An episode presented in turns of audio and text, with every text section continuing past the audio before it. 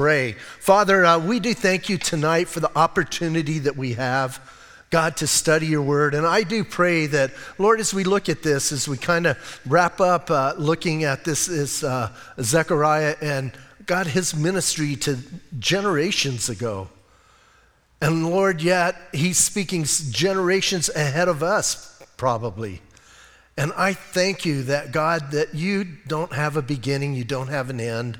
I thank you, you're not bound by time, and that you can speak to every generation where they're at, and you can predict what's coming, you know what's coming. So Lord, I pray that as we as we look at this, that it would encourage us to know and understand our God is in control, our God is working his plan. And Lord, that you're going to get things done exactly the way you want to get things done. So bless this time. And again, give us ears to hear and hearts that are pliable. And we pray these things in Jesus' name. Amen. Hey, once again, remember that, uh, that Zechariah is speaking to a group of discouraged people. We need to keep that in mind. They started to rebuild the temple, they came back from captivity, they started to rebuild the temple, and then, man, the old timers came against them. That's not the way we did it back then. You know, those things. And, you know, by the way, that's a drag when you say that. Don't say that to people. You know, that's just not good. And so they're hassling them, they discouraged them. So they got that discouragement from within and then from without. The nations around them said, bottom line, I'm just going to paraphrase it, we're going to come and beat you up if you don't quit building that temple. You know, we're going to come and, and, and, and take care of things. So, all of that's going on. So, as we've been looking, Zechariah had all of those visions in the beginning, and he had them all in one night and talked to them and let them know hey, you know what? God's in control. And then we've we looked at, you know, the Lord again encouraging them through prophecy. And then tonight, tonight, these three chapters all kind of deal with the same thing the end times. 16 times he's going to say, in that day. That day is the day of the Lord. And the day of the Lord is not, listen, not necessarily when Jesus comes back. The day of the Lord is the judgment God is bringing and that whole tribulation period and going on into the kingdom.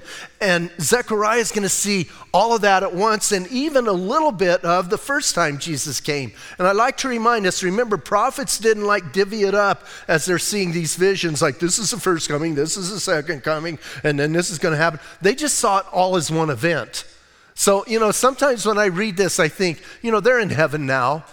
And I think, man, they must have been shocked, like, wow, I said that, and that's kind of not really what I saw, you know, and, and type of thing. So, uh, you know, you have that. And once again, he's speaking to people who are discouraged, who are put down, who are probably, I think in some ways, man, they're ready to give up. And here's what he's going to tell them God is going to set up his kingdom. And he's going to rule and reign. And in order for, listen, in order for that kingdom to come, even, and he's speaking about the future kingdom, he's speaking about the millennium. And as he looks out there, in order for that to happen, two things have to take place. Number one, there has to be an overthrow of all the Gentile countries that are against Israel. Now, think about in their day, they had all these countries against them, and think about today. Today, there are countries who, who deny the right for Israel even to exist. A couple times we've been to Jordan and we've gone to Petra, and what always intrigued me going into Jordan is if you got a map of the Middle East in Jordan, Israel's not on the map. And you go in other Middle Eastern countries, I've not been to other like Syria and different places, but I'm sure in their maps, there's no nation of Israel. It doesn't, in their minds, it doesn't exist. And whenever I think about that, I think they might have should read Zechariah 12, 13, and 14 to kind of find out what's coming their way. So, in order for that messianic kingdom to come, the Gentile world powers have to be wiped out. And then also, the, the Jews have to be brought back in, but not just brought back to the country, they need to be brought back to God. Like Israel today is a secular nation. It's not, listen, they're not believers. They're not, they're not, you know, they're not, they're not good Jewish believers. Obviously, they're not Christian. And so they are a secular nation. God has to move to bring them back to Him and recognize Him. So that's what, bottom line, that's what Zechariah is going to talk about. And so as he does this, listen, in this first part, in, in, in chapter 12, in the very beginning, he's going to talk about the physical restoration. Then in the rest of chapter 12 and all of 13, he's going to talk about the spiritual restoration of Israel. And then 14 is kind of going to bring it all together and summarize it all once again and bring it together. So that's kind of an outline. So now you know what we're going to talk about? We can pray and go home. No, let's, let's do this. Let's read this and, and get through this. So, once again, in verse uh, 1 of chapter 12, he says, The burden of the word of the Lord against Israel, thus says the Lord, who stretches out the heaven, lays the foundation of the earth, and forms the spirit of man within him. Now, I think in verse 1, I think in verse 1, you could spend three different messages on verse 1. Here's what Zechariah is letting him know the Lord who's speaking to you through me, He's the one who created everything. He's letting them know that he's the creator God, not just the generic God, not just a, you know, a God that you can carry around or a God that you can put on your dashboard or a God that you can put in your pocket or whatever. He's the God who made, and I love the way he puts it. Listen, he's the God who stretched out the heavens. Here's what Zechariah is saying to those discouraged people. And if you're discouraged tonight, when you leave, go out and look at the heavens. God stretched those out. God created all of that, and, and hey, He flung those stars. I love, hey, we live in an area where we can still see stars, right? Some of you go, I haven't a clue, man. I don't look up at night. But hey, it's amazing. And listen, He stretched out, so hey, He made all of the heavens, and then He said, hey, and he made the foundation of the earth, the thing we walk on, this thing we live in. And so God created all of the heavens, He created the earth, and then greater than that, what does He say? He forms the spirit within man. All human beings are created in the image of God. Don't ever forget that. You know, it's not about, listen, it's not about race or ethnicity or any of that. Every human being is created in the image of God. We get that in our hearts, man, it changes how we look at people. When you look at somebody and you realize that person was created in the image of God, you're going to treat them a whole lot different than if you just look at them as, as you know, just this person. So here's what Zechariah is saying. You guys, you guys, I know you're discouraged, but think about this. Think about this one who now is speaking to you. And he's the one who did all of that. Listen, it's going to lift you up a little bit, right? Even tonight, some of you maybe came in discouraged, and right now you're going, Yes, I feel a little bit better. I'm glad I came to church tonight. And then he gets into what's going to happen. And here's what I love. Now he's going to talk about the physical deliverance of, of Israel. And in that, he's going to talk about the judgment against these Gentile nations. So, verse 2 says, Behold, I will make Jerusalem a cup of drunkenness to all surrounding peoples when they lay siege against Judah and Jerusalem. And, all, and it shall happen in that day that I will make Jerusalem a very heavy stone for all people who would heave it away away and will surely be cut in pieces, though the nations or though all the nations of the eh, of the earth are gathered against it. So listen, he's using two he's using two illustrations or two metaphors here, and, and here's what he's talking about, man. He's talking about people who drink too much. He's talking about people who think they're tougher than they are. And he's saying, hey, when that happens, here's what's going to happen, man. People who drink too much get out of control. And people who think they're tougher than they are, they're going to come up against this rock and it's going to be immovable and it's going to shred them. So here's what he's saying, man. When you come against Israel or Jerusalem, you're coming against me. And once again, man, sometimes as I listen in the news and I hear people say things about Israel, I just think, wow, maybe you should just read those two verses. It should sell your heart on what's happening and, and how God views things. So he lets them know that, and that judgment is coming, and that's going to come against them. And then he tells them, he goes on and says, In that day, says the Lord in verse 4, I will strike every horse with confusion and its riders with madness. Now, here's what you need to understand. He's talking, he's not talking about, he's not talking about the horses that belong to Israel because he probably didn't have many horses. Remember, Remember, according to the law, they weren't supposed to gather horses. Even their king was not supposed to have horses, right? That's one of the blunders that, that Solomon made when he became king. His two big blunders women and horses. So he blew it in that area. So listen, they weren't supposed to be all about that. So here's what God's saying all of these nations that have come in, so kind of get this picture, and we'll see it more in, in, in chapter 14. All of these nations have come in to crush Israel. He's bottom line, he's talking about, for homework, you can read Revelation 16 and 19. Well, you should probably read 16, 17, 18, and 19. In the dark, outside. It's always good to do that. But hey, he's talking about he's talking about the world gathering together, that battle we call Armageddon. He says, hey, when they come in, their horses are going to come in and their horses are going to get confused. Now, I'm not I'm not a person, I mean, I rode horses a little bit when I was a kid, not much. So I'm not a big horseman type. But one thing I know is you don't want to have a horse that's messed up, right? You don't want to get on a horse where his GPS has gone nuts. And, and here's what God says, man I'm going to I'm gonna mess up their GPS system. They're going to be confused. They're going to be messed up. And the riders are going to be like madmen. Here's what God is saying Israel, it's going to look bad. He says, You think it's bad now? It's going to get worse in that day. But I got this.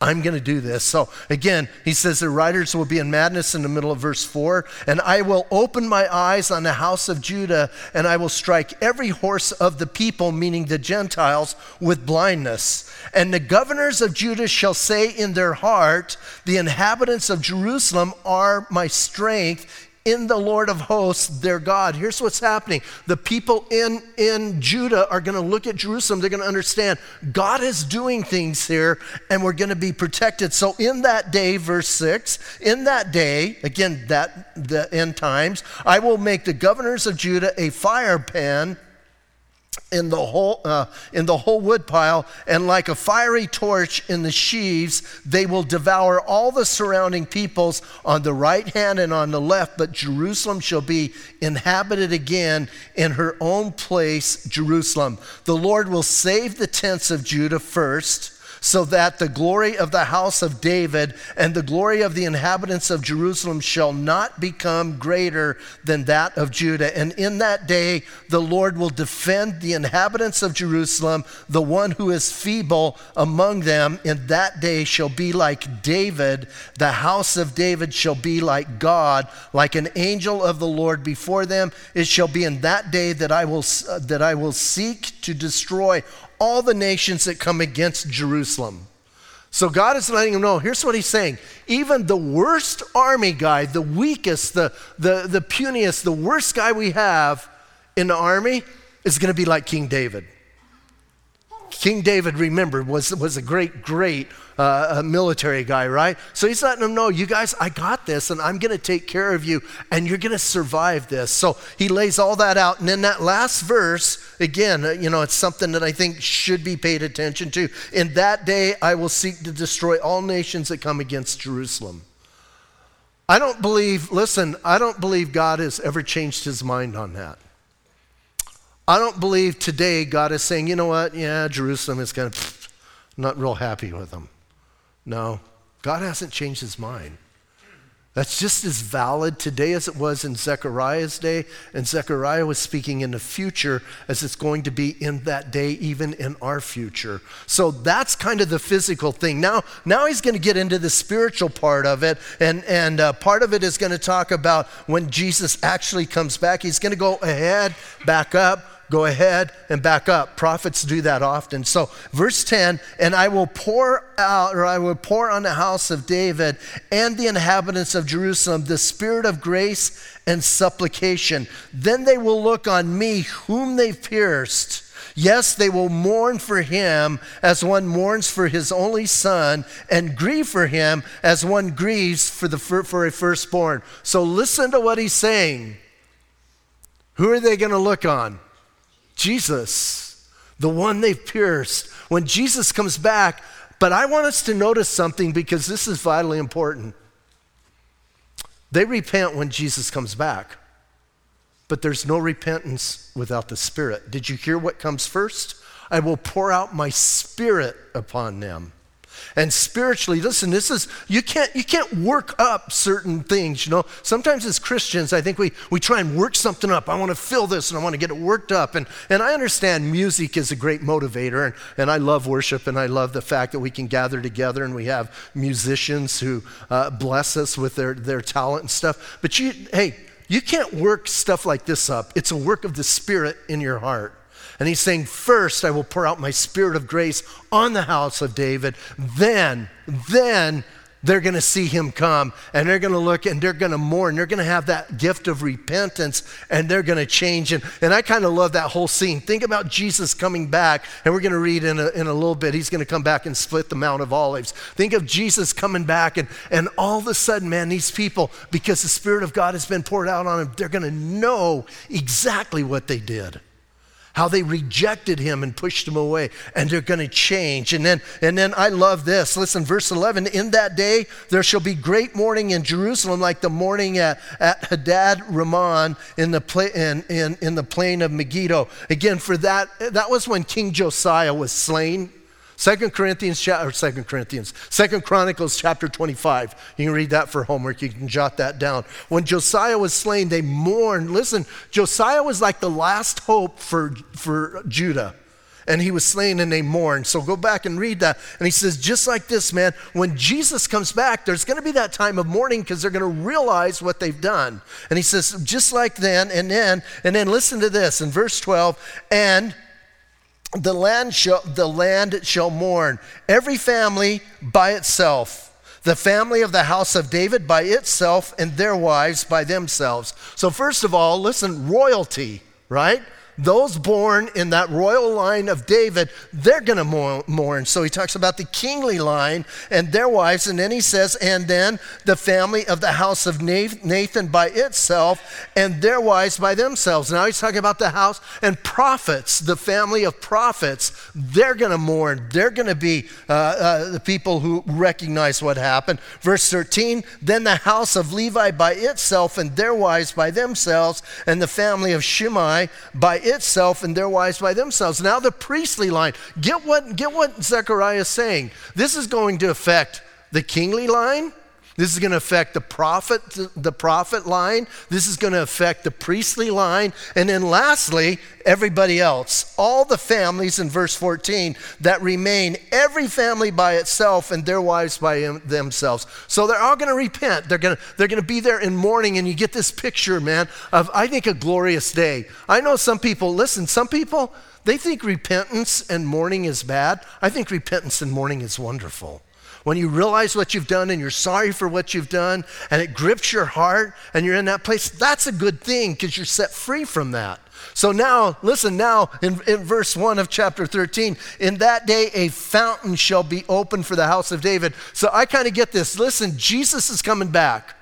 They're going to look on him who who they, whom they mourned. They're going to look on him, him whom they pierced, and they're going to be mourning, and this is going to be pouring out. And then this kind of floodgate. Listen, I don't think he's talking about a literal fountain. I think he's talking about this fountain of the Spirit and this fountain of, of kind of revival. It's going to open up, and repentance is going to open up across the nation of Israel at that time. So here's what he's saying, man. This fountain of, of the house of, uh, I'm sorry, in that day a fountain shall be opened for the house of David and the inhabitants of Jerusalem for sin and uncleanness. Here's what God is saying I'm going to clean everybody. Don't you love the idea that God cleans us? I don't know about you guys, but I really needed to get saved when I got saved. And I needed, I, I needed the Lord and he cleaned me. I didn't get all cleaned up. Listen, man, I didn't, I didn't go and get all scrubbed up and, and get rid of everything and then come to Jesus. I came to Jesus in pretty bad shape. And he cleaned me. He changed me. And that's what's going to happen, man. Listen, all this uncleanness, and then he talks about things. Verse 2, it says, It shall be in that day, says the Lord of hosts, that I will cut off the names of the idols from the land, and they shall no longer be remembered. And I will also cause the prophets and the unclean spirits to depart from the land. So here's what God is saying. When Jesus comes back, things are going to change so radical. And we're going to look at it a little bit. Listen, in, in, in chapter 14, we're going to look at when Jesus comes back, it's going to change so radical. It's not just, listen, it's not just him returning. It's the whole world changing, and whether we're talking about light and illumination, whether we're talking about topography, whether we're talking about climate, it's all going to change. When, whenever I hear people talking about climate change, we need to fix the world, we need to save this world, here's what I know we're not going to save this planet. I don't mean to be a bad guy, but we're not going to say, now I think we should take care of it. Why? Because God gave it to us and said, take care of it. And if we're not taking care of it, we're not being good stewards of what He's given us. But here's what else I know we're not going to save it.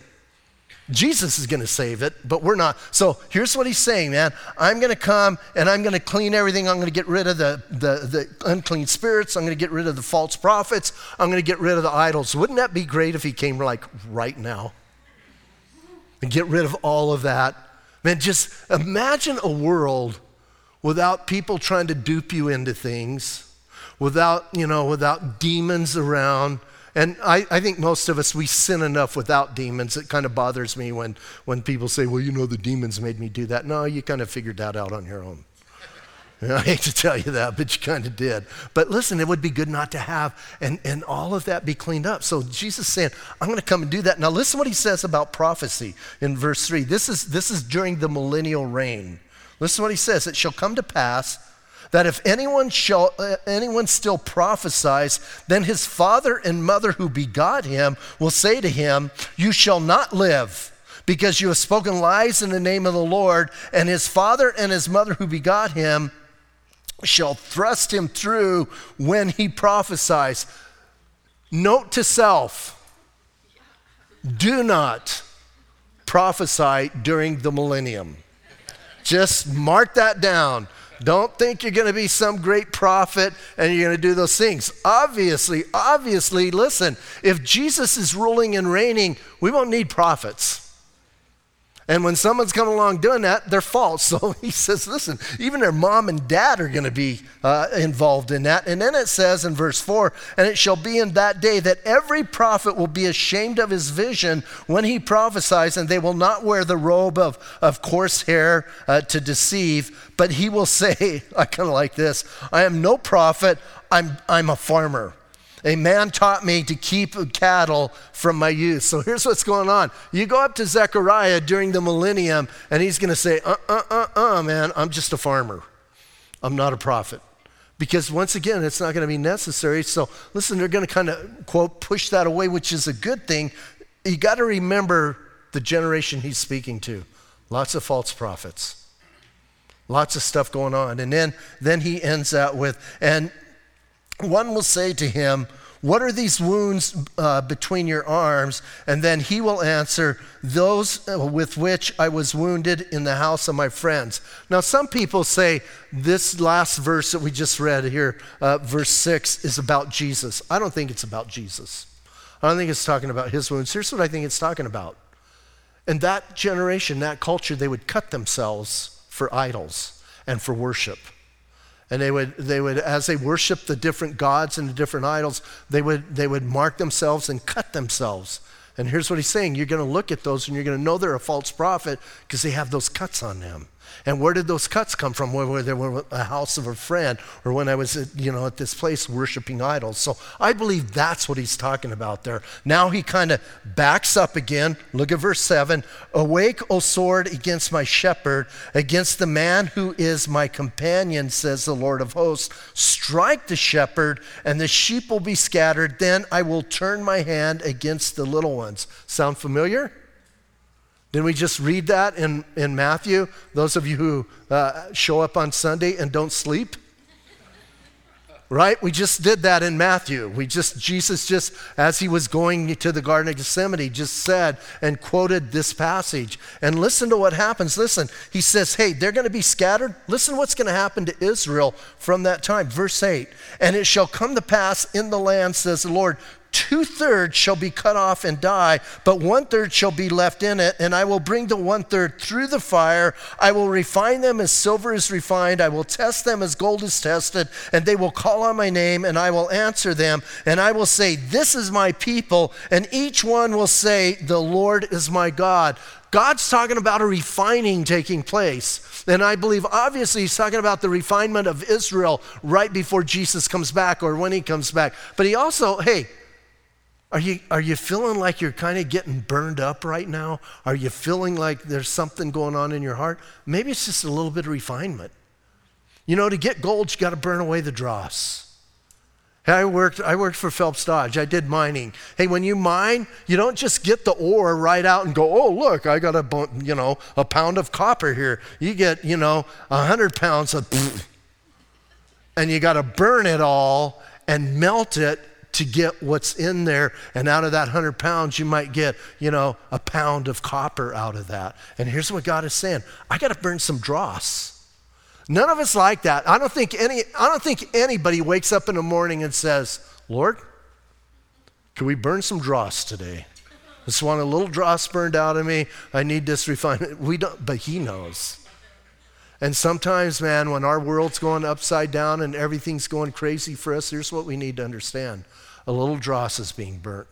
Now, here he's talking about a whole nation, but we can apply that to ourselves. Now, now we jump into 14, right? And it says, Behold, verse 1 the day of the Lord is coming, and your spoil will be divided in your midst. For I will gather all the nations to battle against Jerusalem. The city shall be taken, the house refined I'm sorry, the house rifled and the women ravaged. Half the city shall go into captivity, but the remnant of the people shall not be cut off from the city. Then the Lord will go forth and fight against the nations as he fights in the day of battle. Here's what's going on, man. When the Antichrist breaks that treaty with them and comes in and begins the war against them, it's going to look like Israel's losing. It's going to look bad for them. And here's what God says Don't worry, I'm going to show up. I'm going to be there for you. And then he goes on to say, and in that day, verse 4, his feet will stand on the Mount of Olives, which faces Jerusalem on the east, and the Mount of Olives shall be split in two from east to west. Jesus is going to come back. And listen carefully. He's not, come, he's not coming back like this big, giant, huge, you know, thing. He's going to come back real life size. And when he hits the Mount of Olives, it's going to split. Hey, if hey, if a big like Jolly Green Giant steps on the Mount of Olives and splits, no big deal, right? But if Jesus comes back, life size, hits the Mount of Olives, and it splits, people are going to take notice right? And so he's talking about listen, he's going to come back, he's going to do it. Mount of Olives shall be split from east to west, making a very large valley. Half of the mountain shall move toward the north and half toward the south. So once again, here's a little topography change, right? Jesus is going to come back, the topography is going to change. The actual topography of Israel is going to go through a traumatic change, starting here with this, with this uh, uh, uh, earthquake, if you will, or the splitting of the Mount of Olives, and now you have this huge valley that wasn't there before. I don't know about you guys, but I read this and think, that would be freaky. Oh, and then the water, right? And then he says, listen, or well, we'll get to that in a minute. He says, Then you shall flee through my mountain valley, for the mountain valley uh, shall reach to Ezel, and you shall flee as you fled from the earthquake in the days of Uzziah, uh, the king of Judah. So in Amos 1 is the only place where it's recorded about that earthquake that happened during Uzziah's time. It's not recorded in, in secular history. And I know some people, well, if it's not in history, maybe it didn't happen. Here's what I found every time history doesn't mention something and my Bible does, along comes an archaeologist in the Middle East digging along, and all of a sudden, kink, he hits a rock and he goes, Oh, the Bible was right. So, hey, if the Bible says there was an earthquake, there was an earthquake. I don't care what secular history says. So here's what he's saying that earthquake happened. You're going to be living during that same time, and it shall come to pass, verse 6, in that day that there will be no light, and the lights will diminish. So now, illumination. So get this picture. Jesus is coming back, the topography shifting, and we're going to read it's really going to shift. There's going to be things lowered and things raised, and this valley happening. And then also, you got now, listen, now it starts getting dark, and there's no light. It's a little spooky, right? But wait. He says, Then there will be no light, and the light shall diminish. Verse 7 And it shall be one day which no one, which is known to the Lord, neither day nor night, but evening time it shall happen that it will be light. You see, we're not going to need the sun when Jesus comes because he's going to be the light. So you have the illumination changing. Oh, and then some more topography here. And in that day it shall be that living waters shall flow from Jerusalem, half of them towards the eastern sea, which is the Dead Sea. The eastern sea is the Dead Sea. Now, I don't know if you know why the Dead Sea is the Dead Sea. The Dead Sea is the Dead Sea because water flows in, but nothing comes out and sits and gets stagnant. And that's a problem. Like the, the Sea of Galilee, when we go to Israel, you can see where the water comes in and where the water goes out. Dead Sea, it just goes in. And, you know, the, the guides always like to say it's not completely dead. There's some, like, microcosm living in there. Okay, whoopee. So they don't, they don't even refer to it as the Dead Sea anymore because they don't like that term. But it is the Dead Sea and it's fun to float in. So here's, what, here's what's going to happen though fresh water is going to come. And Ezekiel, those of you who have been around for a while, remember when we studied Ezekiel?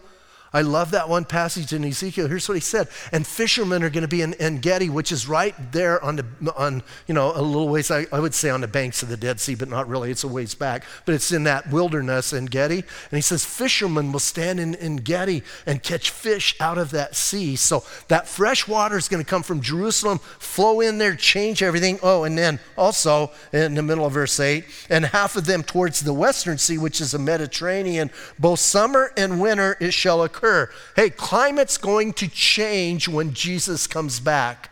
You need to understand that. So we've got climate change, we've got topography change, we got illumination change. Things are going to change. Oh, and verse 9, and the Lord shall be king over all the earth, and in that day it shall be the Lord is one, and his name is and, and his name one. And it shall be I'm sorry, and all the land shall be turned into a plain. So now everything's going to go down. Like, get this picture. And it's going to go flat, right? Man, I wish we could do this graphically and kind of build this thing. But hey, it's going to go flat. And from uh, uh, Geba to Rimmon, south to Jerusalem, Jerusalem shall be raised up and inhabited. So here's what's going to happen. All around Jerusalem, and if you've been there, there's little hills and stuff around. It's all going to go flat and then Jerusalem's going to go, and it's going to be raised up. Is that going to be cool? I mean, you just think about watching all this. So here's Jesus is going to come. The Mount of Olives is going to split. And then you're going to get this valley. And then out of this valley, all of a sudden, water is going to start running to these two seas. In the meantime, the light show starts, right? And it goes dark and then it gets bright. And then, hey, and then all of a sudden, all of the eh, all the topography goes, and Jerusalem goes. Doesn't it sound like a movie?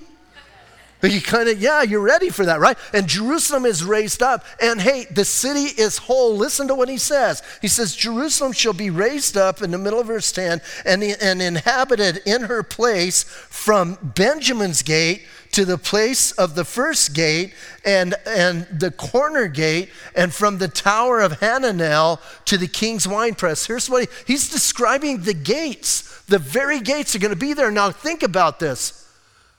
These guys haven't built those gates yet. And here's what Zechariah saying they're going to be there. You know what that you know what happens when someone says that? You go get your mortar and you go get your stones, man, and you start laying rock and you start building that. I'm going to build that gate, right? He says, all of that's going to happen. And then verse 11, and the people shall dwell in it, and no longer shall there be utter destruction, but Jerusalem, Jerusalem shall, shall be safely inhabited. Listen, today Jerusalem is not safely inhabited. The only reason that Jerusalem is not attacked. I don't know if you guys, I don't know if you guys keep track. But there's rockets going off in Israel all the time. They just quit reporting it because it's so often. One of, one, of our, one of our guys, Pastor, Pastor Ryan, got this, he got this alert for his phone that would send a buzzer every time a rocket hit in, in, in Israel. He had to turn it off. It's like all night long, it's keeping him up. Hey, there's rockets going off all the time. And, and so don't get that app unless you want to stay up. But hey, you need to understand that. And the reason they don't send rockets to Jerusalem, because here's the thing the Al Aqsa Mosque is there, and they, they can't hit that. They can't, they can't. So they've got to be careful where they're, and, and their rockets, they really stink for guidance. Like they're, they're not accurate one bit whatsoever, so they're not going to shoot anything that way. But it's still not safe. There's other things that happen. And he says, there's going to come a time when it's going to be safe. Now, uh, you know, I don't want to say it's that, quote, dangerous. We go there all the time. I don't feel threatened. But it's not a place of peace right now.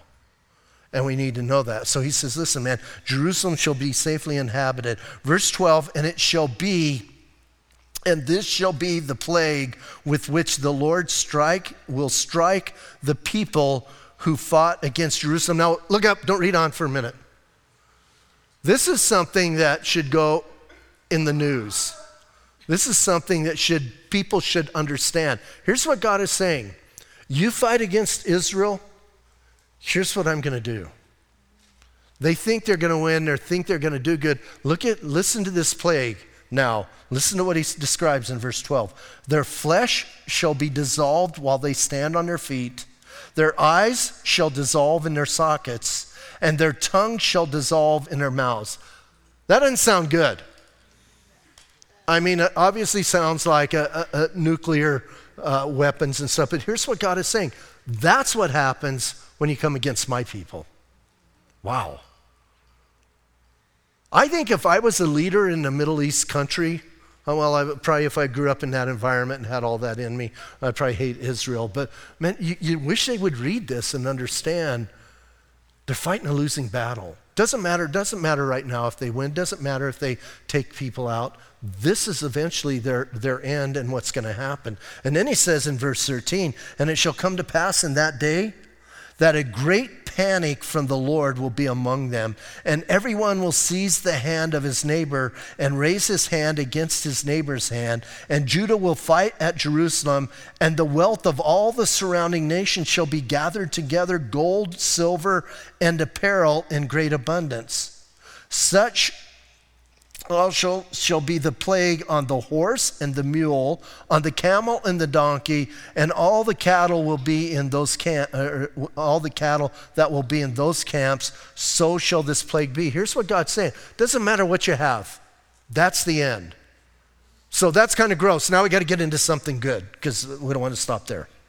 Verse 16, and it shall come to pass that everyone who is left of all the nations which came against Jerusalem shall go up from year to year and worship the King, uh, the Lord of hosts, and keep the Feast of Tabernacles. So here's what's going on. Once it's all over and Jesus sets up his kingdom, there's going to be Gentiles who go into the millennial kingdom. They're going to be believers, and they're going to go in.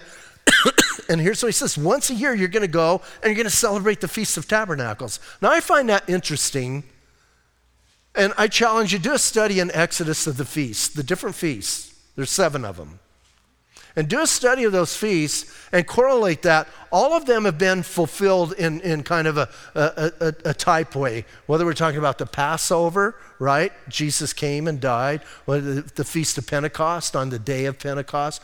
All of them have been fulfilled except one the Feast of Tabernacles. And here's the thing the Feast of Tabernacles was the one that was a huge celebration. It wasn't, it wasn't a mourning of anything, it wasn't a repentance of everything. It was celebrating the ingathering, it was celebrating all the crops you got, it was celebrating the fact that God brought them out of, out of Egypt. And he says, here's, and some people say the whole millennium is the Feast of Tabernacles.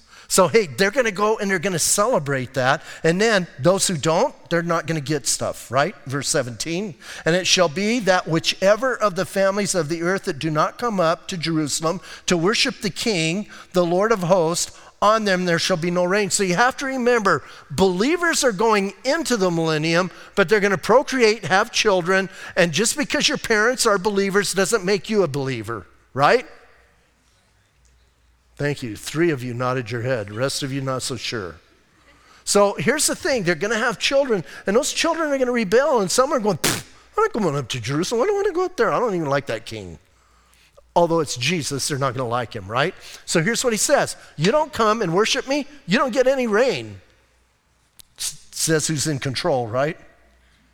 And then, verse 18 if the family of Egypt I don't know why he points out Egypt. Some of the commentators said all these things and picked on Egypt. I think he just like picked on a country nearby. If the family of Egypt will not come up and enter, they shall have no rain. They shall receive the plague with which the Lord strikes the nations who do not come up to keep the Feast of Tabernacles. Thus, or this shall be the punishment of Egypt and the punishment of the nations that do not come up to keep the Feast of Tabernacles. So here's what he's saying you're going to have a choice, and choice is still going to matter in the millennium, and you cannot go up. Now, verse 20 In that day, holiness to the Lord shall be engraved on the bells of the horses do you hear what he's saying? Hey, you would expect the priest bells, right, on their little robes to have holiness to the Lord, but on your horses? Listen carefully. Let's, let's read this because I think this is important for us to get a hold of for us. He says, On the horses, and the pots in the Lord's house shall be like the bowls before the altar. Yes, every pot in Jerusalem and Judah shall be holiness to the Lord of hosts. Everyone who sacrifices shall come and take them and cook in them. And in that day there shall be no tongue, or no longer, uh, in that day, no longer be a Canaanite in the house of the Lord of hosts. Here's what he's saying Canaanites were, were the unbelievers who came against Israel, just a kind of a generic, not talking about ethnicity. But here's what he's saying, and get this, this is important. Everything, everything during the millennium is an act of worship to the Lord. Let's take it to us. Our lives should be a continual act of worship to the Lord. We don't have secular and holy. It bothers me when some people go, Well, you know, my secular life is. Well, if you have a secular life, you're blowing it. You see, everything we do should honor God. And everything we should do should be spiritual. Your job that you perform when you go and you do your job, you should do your job as unto the Lord. And you should honor the Lord with your job and with your work. And you should go that direction. And I think that's very important. And, and hey, during the millennium, people are going to do that. But I think even now, as believers, we should be fleshing that out, so to speak. Not walking in the flesh, but fleshing out this whole idea. Everything I do is spiritual. Don't, don't separate your life. It bothers me when people try and compartmentalize their life. Don't compartmentalize your life. Make every hour, every moment, a vital relationship with, with Jesus Christ. Let's stand up and pray. Father, we thank you for the challenge here as we read this and, and look at what was going on here with, with Zechariah and that group. And, and Lord, how powerful to know and to understand that here's this guy like 2,500 years ago talking about things that are still in our future as if they were happening right in front of him. And God, I pray, I pray that we would know and understand that even when things in our world aren't going the way we planned for them to go, even when there's disruptions, and some of them, some of them I know are earth shattering and, and really rock our world. And some of them are kind of minor and, and just an inconvenience. But God, I pray that we would know and understand that you're working and, and those things that come our way, They're for our good and our benefit, and that we would embrace them. And that we would believe that, God, you have the very best for us in every detail of our life, that you're concerned that our lives would be lived to their fullest potential. So let us understand that. And we thank you for the challenge of your word tonight. And we pray these things in Jesus' name. Amen.